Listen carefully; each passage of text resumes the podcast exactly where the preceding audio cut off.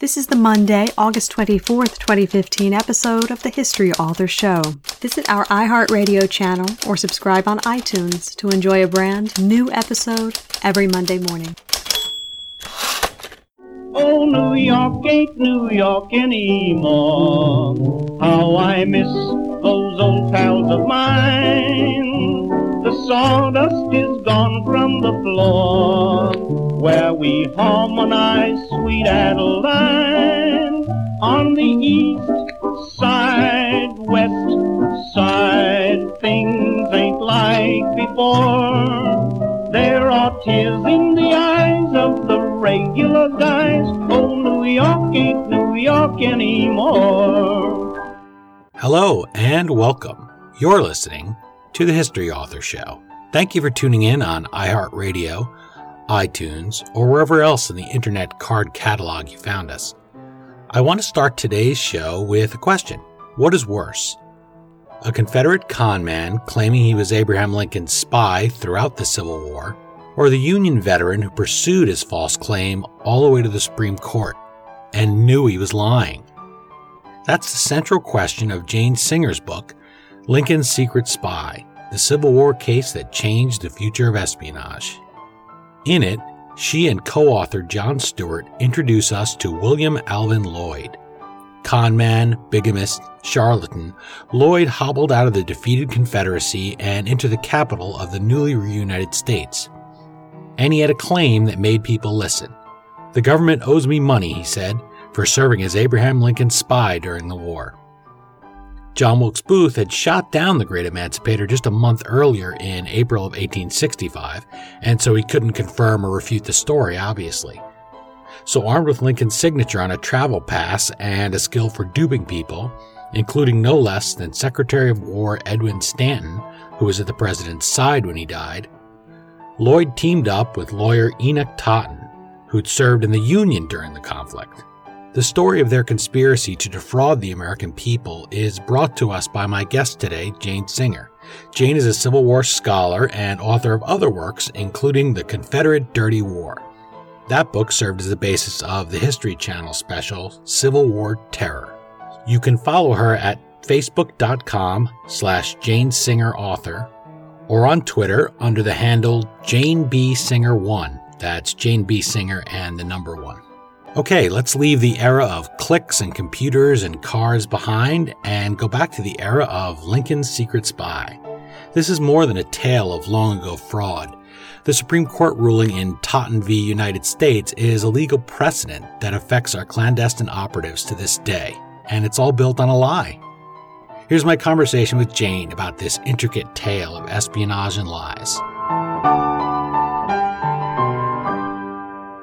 I'm joined now by Jane Singer, author of Lincoln's Secret Spy. Thank you for making the time for us today. You're very welcome, Dean. The subhead of your book says this case, quote, changed the future of espionage. We're living in that future now. Obviously, it's 150 years since the case. Give us an example of how this fraud by Lloyd and Enoch Totten, his lawyer, influences spycraft today. Well, the Totten Doctrine or Totten Precedent, Totten Bar as it's come to be known over time, was a Supreme Court precedent that prohibits a public hearing, and I'm quoting now, where a disclosure of the Secret Service might compromise or embarrass our government in its public duties or endanger the person or injure the character of the agent. So if a CIA operative is working for the government in any capacity, and he has been promised protection, relocation, back pay, and let's say something might happen to that person, or that person may decide to try to recover what he feels has been lost, he cannot sue the government for this in a public court for fear the disclosure of the Secret Service would compromise or embarrass the government. And that's a fairly critical precedent, in my opinion. Even though this is exposed as being based on a fraud, it's still the law of the land, as everybody likes to say now about things. This, and yet it's built really on one man, just a driven liar, who really pushed it and brought other people along. It's amazing. It is amazing. William Alvin Lloyd allegedly signed a contract with Abraham Lincoln. to go forth and spy in the Confederacy. And when he came back, conveniently, and Lincoln had passed away, he then began to orchestrate what he believed and what he and his lawyer concocted was the perfect scheme. And that was to recover monies promised to him. The question, of course, I would ask repeatedly is can a precedent, settled law, based on a fraud, is it possible ever to overturn that precedent for the very reason that it is based on a fraud?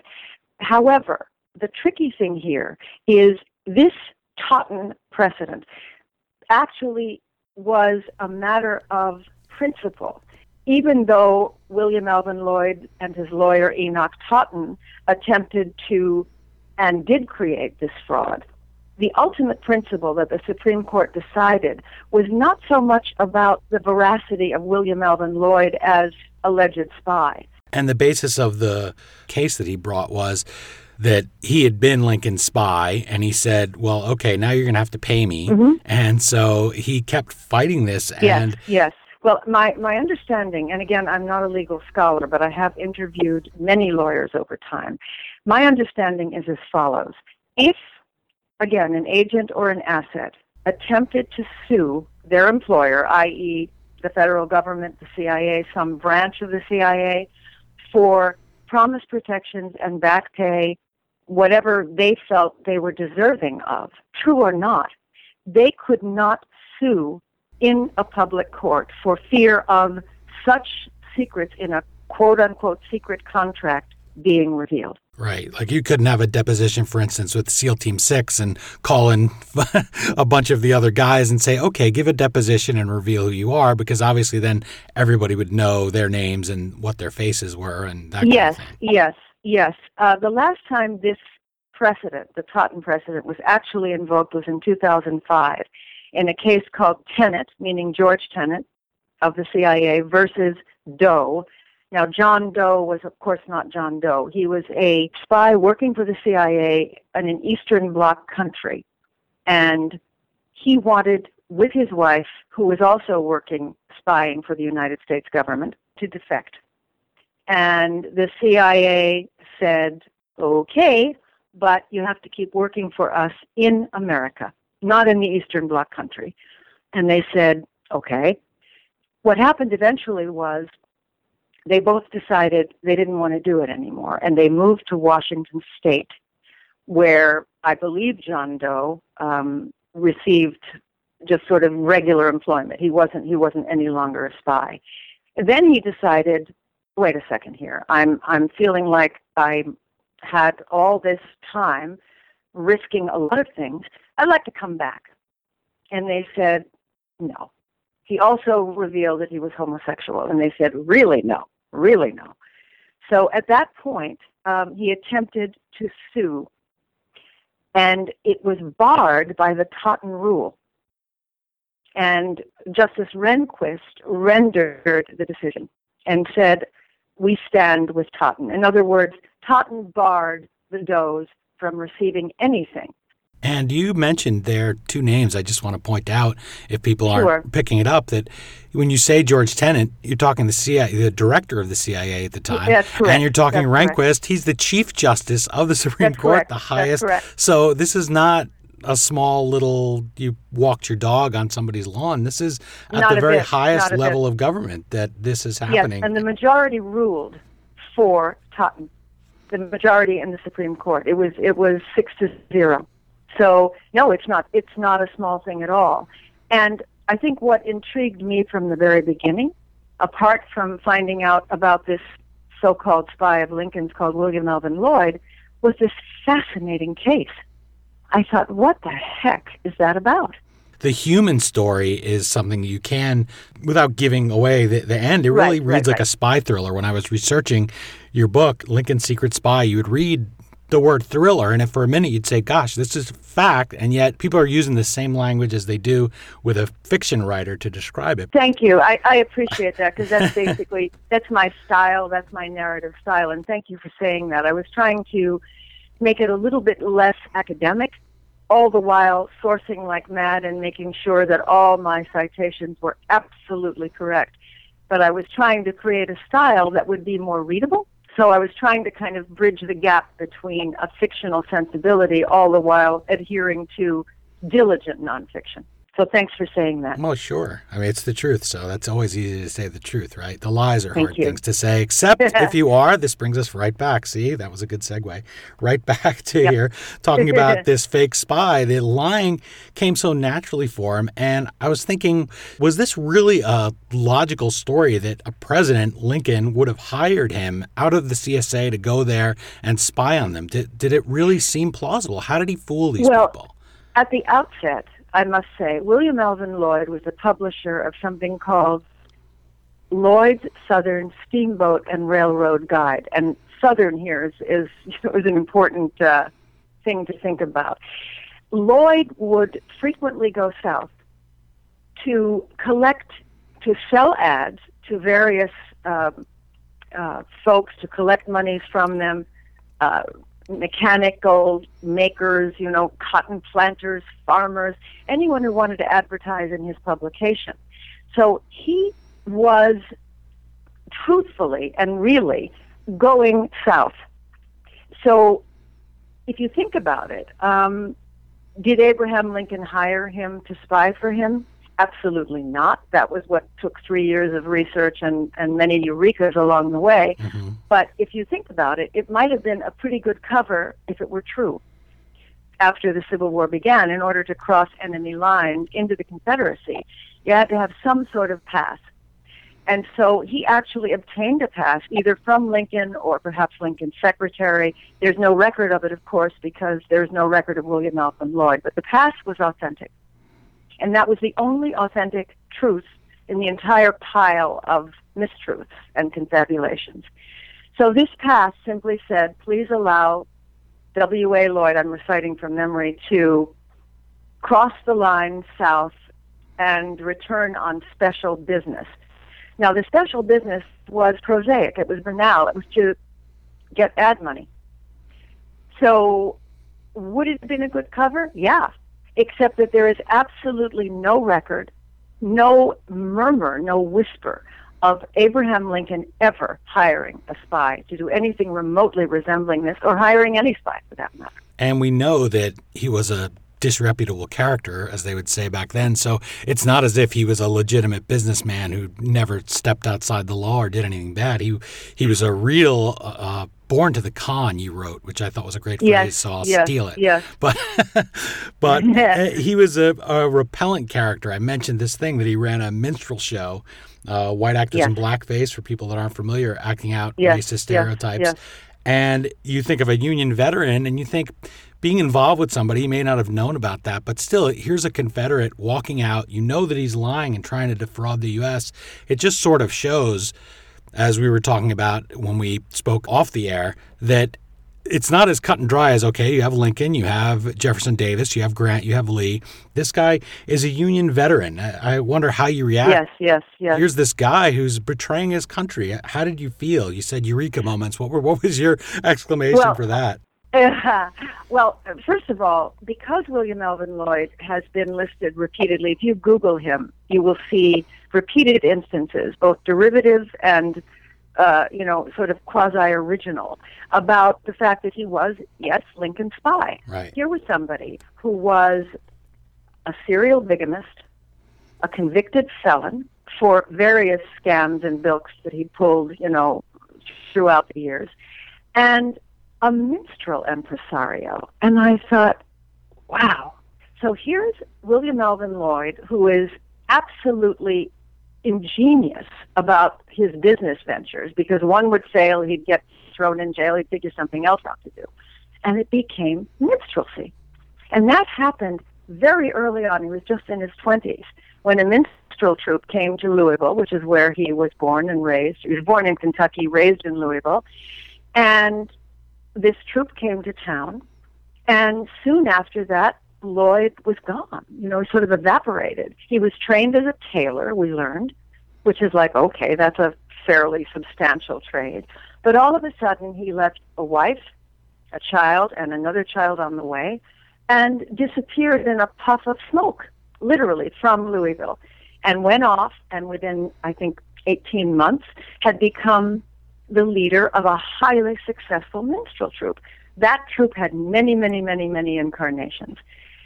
And that, I think, affected me more deeply in some ways than any of Lloyd's cons, except the final one when he defrauded the U.S. government, because I thought Jim Crow minstrelsy. Jim Crow is with us still, perhaps in you know varied incarnations, but that's where it came from. That's where it came from, and that was the mallet by which, over generations, so many African Americans were brutalized, disenfranchised, exploited, on and on and on. So, for me, that was not just a eureka; it was a gut punch. When you find that about the character, that removes any chance a character in your book, this real person we're talking about, Lloyd, yeah. and you say that's that that makes it hard then to write the book, doesn't it, about somebody in a, in a way? It doesn't or, make it no, it doesn't make it hard at all because it's telling the truth of who he was. You know, he was many things, and also I had to keep reminding myself to take off my 21st century hat and remember that this was an incredibly popular form of entertainment. And you could sit and hoot your brains out. I think it comforted at some level, or it reinforced for Southerners, certainly, the notion that life on the plantation was just swell, that these people were happy and singing and well cared for. Did it make writing the book harder? Absolutely not.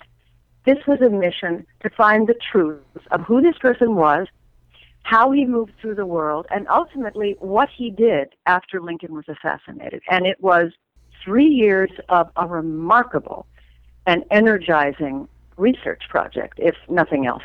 I'm sure it was also exciting. You could go two ways. Obviously, you did not go the way where you were repelled by this person for his lies, but you wanted to chase him down and expose him, and you did that. Exactly. And That's so that exactly was right. that was a a great thing to do when you find that and you say, gosh, like I find that when I find false quotes or something like that and I see yeah. them on Facebook and I just say, my gosh, you know, Lincoln may well have had this sentiment, but uh, he didn't, uh, he didn't say it, so don't use it. And so that's exactly, that kind of exactly. thing. And this period, there was so much fraud going on. They, they referred to it as the era of good stealing sometimes, a play on the era of good feeling, right? I noted that. Actually, I, if I'm not mistaken, Lloyd died in 1869, and the era of good stealing, or as it's often referred to as the Gilded Era, just began shortly after he died. And he was a good stealer. He would have, had he lived, he would have been just fine because he was not, even though he walked away with over $2,000 in gold and never got paid anymore because he died, and neither did his lawyer he would have been just fine. He would have just continued conning because I don't think he knew any other way to move through the world. I mean, he could mm-hmm. he could sew you a good suit, but that wasn't exciting. He was a career criminal. You had a co-author also. How did you collaborate with John Stewart? And I wanted to say to you, I don't suppose it was anything like uh, Lloyd and Totten, his lawyer, your collaboration. no, no, we were we colluded in in exposing. Let's put it this way. Okay. And and you know, attempting to to do historical detective work. I would say it, it was a collusion, but it was a remarkable collaboration. It's my first ever collaboration. And one of the things that was so helpful is that we both were riveted by this project. I brought the idea to John because we were working on something else about Civil War espionage, which is kind of my other passion, you know, meaning lady spies and Pinkerton and, and folks like that. And I said, John, did you ever hear about William Alvin Lloyd? I said, I came upon this amazing case. So we started not so much with a book in mind, but a research project in mind. And along we went until we suddenly realized, by gum, this is a book. We never decided, met, by the way. You never met, we've right? Never, we've never met. It's so amazing. We've been friends for about six years. He lives in the mountains of North Carolina, as he would like to say. He's a Scotsman via Britain, via Australia, via I forget where else. I'm born and raised in Virginia, living in California many years, and we have a similar love of not just history, but of attacking, you know, sort of like mad dogs and trying to pry history off its hinges. Mm-hmm. So we we thought, wait a second here, this is looking better and better. John is a timeline wizard. He's a writer of many, many, many, many reference books. He's an amazing genealogist. He's a fact maven. And I thought, you know what? I'm going to write a proposal. I approached my literary agent because something new is, is very difficult to find in, in my field. Yeah, especially something yes. new, something that hasn't been, you know, talked about or written about. So that's how it came to be. And we've never regretted a moment of it. Yeah, in fact, I wanted to mention with a million Lincoln books on the shelves, uh, as many or more about the Civil War in general. The New York Journal of Books paid you and John Stewart a great compliment. They wrote, Yes, they did. The nonfiction market is currently flooded with works of limited scholarship that tell stories already better told or not worth the bother. This work, however, that's Lincoln's Secret Spy, your book, represents substantial scholarship in records only seldom used. Uh, it's amazing. You managed to find something new about the Civil War and Abraham Lincoln that people didn't know 150 years yes, later. Yes, and I treasure, I treasure the moment that we began to understand just how important this was. I must say, I ordered a microfilm from the National Archives, and it's from letters to the Provost Marshal General in, I believe it's 1860 to 1872. And it had the entire William Alvin Lloyd case. Now, this is after we'd already read his biography, deciphered his, you know, ridiculous crimes, and thought, wait a second, here is the entire file that no one obviously had ever looked at or started to really comb because it was astounding and it revealed what, in a sense, folks can read in the book exactly how we figured out certain things about this case.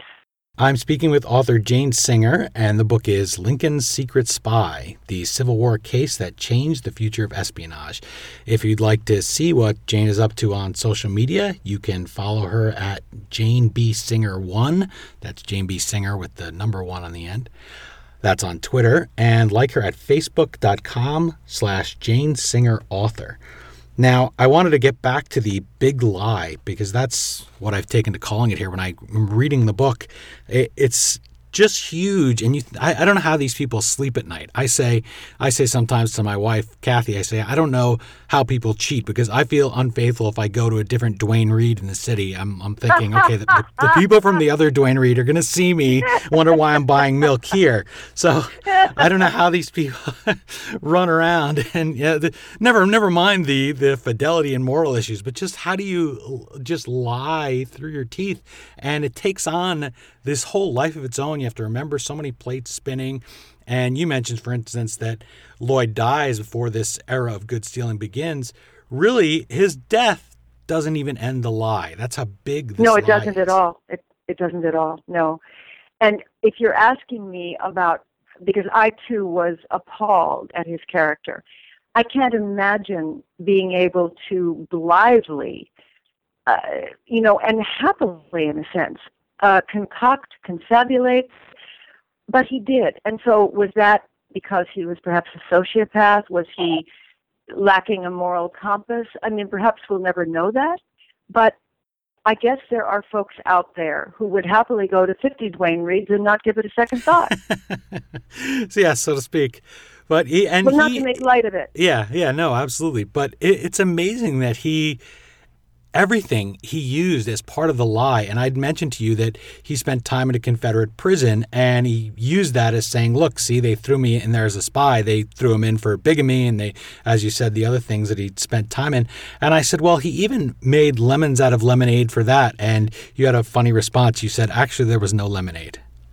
No, there was no lemonade. The, pro- the, the truth is, the penalty for being caught as a spy in the Confederacy was hanging on the spot. Um, the Provost Marshal General and subsequent head of all Richmond prisons, John H. Winder, discovered that a trusted courier by the name of Timothy Webster turned out to be one of Allan Pinkerton's most prized operatives. When it was discovered, Winder had him hanged, and that was in April of 1862. Now, when Alvin Lloyd was was only imprisoned twice, in spite of the fact that he told the government he was imprisoned more times. The first time was not for being a Yankee spy in Memphis, but it was for bigamy. The second time, he was imprisoned in Savannah, Georgia, in part because he was parading around with a woman who clearly was not his wife. His tormentor and the commander of the post in Savannah, called Oglethorpe Barracks, was one William Spencer Rockwell, who was absolutely outraged and perhaps just a little bit jealous of this person who seemed to sashay about with various women on his arm, and his real wife comes to visit. So, apart from the fact that he probably was a suspicious and flashy character, he was imprisoned for eight and a half months in rather stark and, and brutal conditions. The Confederate authorities wanted to find the goods on him. They wanted to hang him high. They never could. So when he came back to D.C. after Lincoln was killed, and only after Lincoln was killed could this plot have been hatched, because Lincoln would have said, Lloyd who, had he mm-hmm. come back and said, Hi, President Lincoln, it's me. When he came back to D.C., I suspect that he thought to himself, wait a second here. They almost hanged me because they thought I was a Yankee spy. Why don't I just be that? Why don't I claim that that's exactly what I was? And I suffered and I served for the late lamented leader. The condition, the physical condition that he returned to D.C., he was a wreck. He was partially paralyzed. He was in terrible health. He was in his early 40s which back then was not like early 40s today, which is like young. Mm-hmm. But the paralysis we discovered was not from lying on cold prison floors. It's because he tried to expose Union born, Northern born people living in the Confederacy and tried to out them and blackmail them. He was shot by a mob in Mobile, Alabama. and it was the shot, I'm not really, it was the shooting. It, it made headlines throughout much of the South. The shooting is what nearly killed him, not the prison. Hmm. But by gosh, there he was. You know, he was like an impostor. It was the most extraordinary kind of impostor because perhaps at some level, um, he sort of slipped into that character just as he, when he led his minstrel troupes proudly around and paraded along with them, at that moment he was the king of the minstrels. So maybe, you know, maybe he had the kind of chameleon shape shifting sort of personality that would allow him to to be what he thought he should be for his own gain. It was always about his own gain. Yes, he was a Confederate supporter. Yes, he couldn't bear the Lincoln administration. He hated what he called the abolitionists, which were obviously the folks that wanted most of all to free slaves well before it was the thing to do. He hated that. He was a Southern man, but to his own ends, he wasn't. He was a loyal Lincoln man. And I find that it's stunning. It's stunning. He must have been an amazing actor. You can understand him doing it once you paint the picture in the book of him. You say all these background details you're giving us, these things that he did, the the bigamy, which was a serious and horrible crime to very very terrible crime. I mean, that would ruin you. Women didn't have the ability to work and own property like men would, and I think with him you would say, okay, this makes sense. He would be the villain. But then you come over to Enoch Totten and you say, just as Lloyd was a tailor and he could have made a good living at it, you mm-hmm. say Totten is a lawyer. He had to have some prospects. He's he's served. He was a veteran. He would have gotten his Grand Army pension, I assume. And you have one picture in the book, and he looks sheepish in it. I, I really like old pictures, as probably yes. will come as no surprise. But he's not facing the camera. He's sort of looking away. And to me, it's almost as if in that split second of his life, he knows history will expose his collusion, that you and John Stewart someday will track him down. um, but when I asked you about that, you mentioned an interesting thing about one of the descendants that I wanted you to pass on. Yes, yes. Um, I've been posting a lot about the book on Facebook, and Edith Howe, H O W E, Totten. Totten's great, let me see if I can get the greats right. Great, great, great, great, I believe. Forgive me, Edie, if I've one graded or not graded um, granddaughter contacted me and said, "Oh boy, that's my ancestor." So Edie uh, was thrilled to read the book. She's a marvelous, articulate, bright woman, and she uh, said, "Oh boy," she said, "You know, her mother had always said that her mother's mother didn't speak much about Totten. But on, in Totten's defense, and this is a very brief defense because he was really indefensible, but very briefly, he was new in town.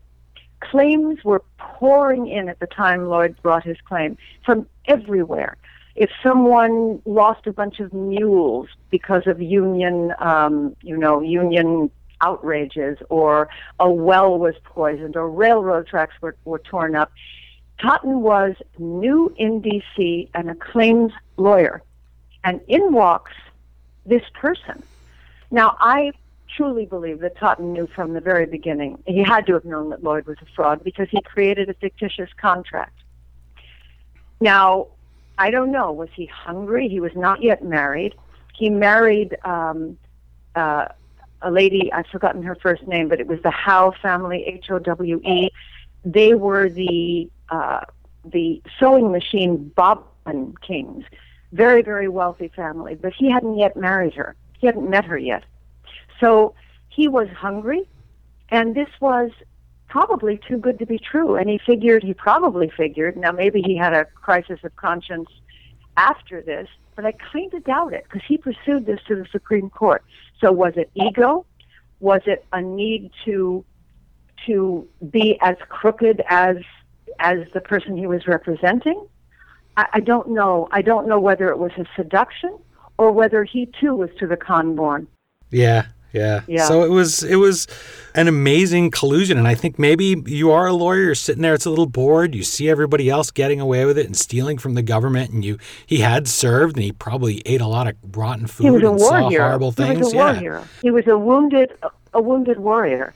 See, I'm not so sure that he saw people stealing. I think he was a claims attorney, and you make a claim and you hope to hell that you can gain financially from it. Now, was this, uh, you know, clearly this was was an, an incredible fraud? Was there part of him that that was thrilled by that? Was it the art of the of the fraud? I don't know. I don't know. What was very frustrating for me, I actually, and together with John, we went trying to find any of Totten's briefs, anything, anything that might have recorded this case, because right after Totten died, I believe it was in 1892, somewhere around there, he was eulogized in a D.C. law journal. And one of the people that was eulogizing him said, I'm sitting right across from all of his briefs. And I thought, oh, I need to jump into that story. so we were never able to find, nor did we ever find any record of him writing about this, you know, preposterous invention, except what he wrote about, you know, making firm statements about, yes, this man was Lincoln's spy, and this is the amount of money I'm looking for. It's now up to $11,000. That's a shame, but this is what he's owed for expenses, and his poor wife is starving, and kid is, you know, I mean, he was, when he became the administrator of Lloyd's estate, um, is when he started to knuckle down again. And this is in 1871. So he's dead already. So he never, never gave up on this. Never gave up on it. And I, I don't know why. I don't want to, you know, put uh, a motive or create a character that may or may not have been accurate. I do know that he speaks well for himself. You know, I mean, his words are indisputable, except that he never said, gee whiz, how can I sleep at night because I've perpetrated a fraud and possibly committed treason. No, we've never found anything like that. never. And they really were risking their lives. I said to you, Yes. Lloyd also wrote to Robert E. Lee at one point, And as you said before, looking at it with modern eyes, which is something I have never been accused of before. Usually it's quite the opposite, that I still live in the Victorian era and give people landmarks in 1901 in New York sometimes. They say that. But Churchill hasn't been there in a long time and the Croton Reservoir is no longer there. But anyway, looking at it, at first I thought he was just this self promoter, but No, no. you pointed out he was it was really the opposite. He was writing for his life. he was desperate, and he wrote to Robert E. Lee. He wrote to Jefferson Davis. He wrote to, I believe, the Secretary of War, Seddon. He wrote to anyone and everyone, and including friends of his, saying, "Get me the hell out of here." Anyone and everyone that he thought could help him, um, put in a word for him. No, no, he was. It was desperate, and he was. Yes, he was risking hanging. There's no question about it. And Alvin Lloyd, I wanted to say that he was a rambling man. You mentioned about him traveling around. And so I think of that. I was on the train, the North Jersey coastline, and past Elberon, where President Garfield passed away. And I thought of that idea of the train ride and always running from town to town, the next con coming, the last con you're kind of running away yes, from sometimes. Yes. I think of all those hours on the train and the time. He at first he's crisscrossing the US when it's a nation kind of coming apart at the seams. Then he's crossing when it's torn apart. He has that pass from Lincoln. And finally during the just very early years of Reconstruction, as the nation's being stitched back together, he's out there limping by this time, ruined by the gunshot, as you said. And so I wanted to ask you if you could board one of these trains for one of those long trips. You have no obviously iPad back then or anything like that. People talked and they you'd open up like Kenny Rogers on the train there with the gambler and, and yes, people would yes. have long conversations. If you could step into that Pullman car, get a seat across from Totten and Lloyd, what would you like to get out of them? Let's leave people with that question. Uh, I think it's it's a phenomenal question. Well, first of all, I would ask them both was it worth it? Was it worth it? Was it worth, um, actually, let's separate the two folks on the train. First, my question would be to Enoch Totten. Why, oh, why, oh, why, oh, why did you, at the beginning of what appeared to be and what continued to be, well into your later years before you died, a very respectable and notable career, why did you start with something so terribly criminal? What was the game? And then I would turn to Alvin Lloyd and try to get his attention because he was probably terribly distracted by anyone that was female walking through the train or even standing on the tracks. I would say, Excuse me, why did you do this? And was it, just as I asked your lawyer, was it worth it? Was it worth the years of suffering? The years of abandoning women, of being a predator, I know you probably, Mr. Lloyd, would have justified it by saying you were saving them from a life of bandages and pie dough, a life of boredom.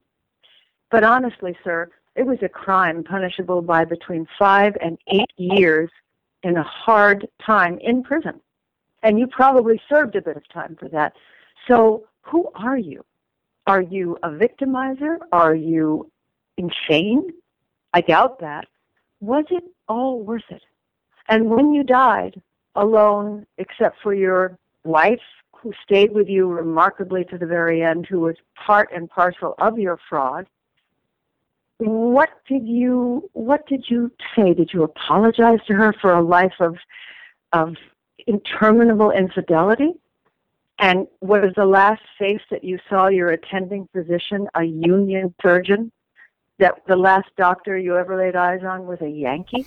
I he is such a kaleidoscopic and eventful and disturbing person. And then I think, I think, Dean, I would have to get up and leave because I would find myself feeling um, angry.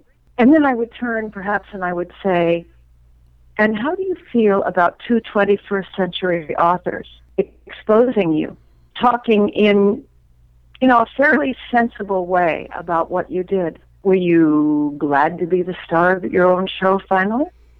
Or do you want to take out a gun, as you often did, and they would call it snapping it and then cocking the pistol? Would you like to shoot me for this? I mean, I, I have no idea what he would do or say. Hmm. I suspect he would turn and just begin a conversation with someone else because I'm not sure his personality would have felt he needed to defend anything but I would be outraged, you know. yeah, I, it looks like, as I said, getting back to that Enoch Totten photo, that he was, he looks just a little in that one split second, a little, a little more nervous about things. He doesn't look amazing that he was a hero and all that, but it, that would have been tough to sit there and watch you dress him down, dress down his client. Or, or would it have been? Or would it have been? Or would he have thought to himself, "Wow, you know, I mean, I took this all the way to the Supreme Court, lady. What's your problem?" Yeah, and won. You know. Totten, Enoch Totten, more than William Alvin Lloyd, is with us today. The Totten doctrine is alive and well. It has steamed and shuffled its way through history. So it's very possible, you know, that over brandy and cigars, these two guys, maybe they were both toasting each other. Who knows? Yeah. It's possible. They were that sort of maddening and mysterious and magical all at the same time. Well, for the magic and mystery, the book is Lincoln's Secret Spy by Jane Singer and her co author, John Stewart. So you've brought these people to life for us, so thank you for that. Although now, of course, by the end of the book, we want to shoot them a little bit, but uh, see them get well, what's coming to them. Shoot but... me. well, you're safe. The, the history can't hurt us, I guess. It could just make us a little bit angry. So again, thank you so much for joining me today and giving us so much of your time. Thank you, Dean. It's been a pleasure. Again, the book is Lincoln's Secret Spy The Civil War Case That Changed the Future of Espionage. As always, you can find the link to purchase the book at our website, historyauthor.com. We hope you will click through there, by the way. We get a few slips of Civil War script every time you do. Once again, thank you, Jane Singer, for joining us and for transporting us back in time to the era of good stealing. You can follow Jane at facebook.com slash Jane Singer Author or on Twitter at Jane B. Singer and add that little digit one at the end. Let us know what you think of the book and the interview on Twitter at History Dean. And remember, if you do subscribe to us on iTunes, please leave a review. Well, that's it for this week's installment of the History Author Show. Until next Monday morning when we post a new episode, thanks so much for listening and happy reading. We still call it Broadway, but what's in a name? Take it from Georgie, it isn't the same. On the east side, west side, things ain't like before. There are tears in the eyes of the regular guys. Oh, New York ain't New York anymore.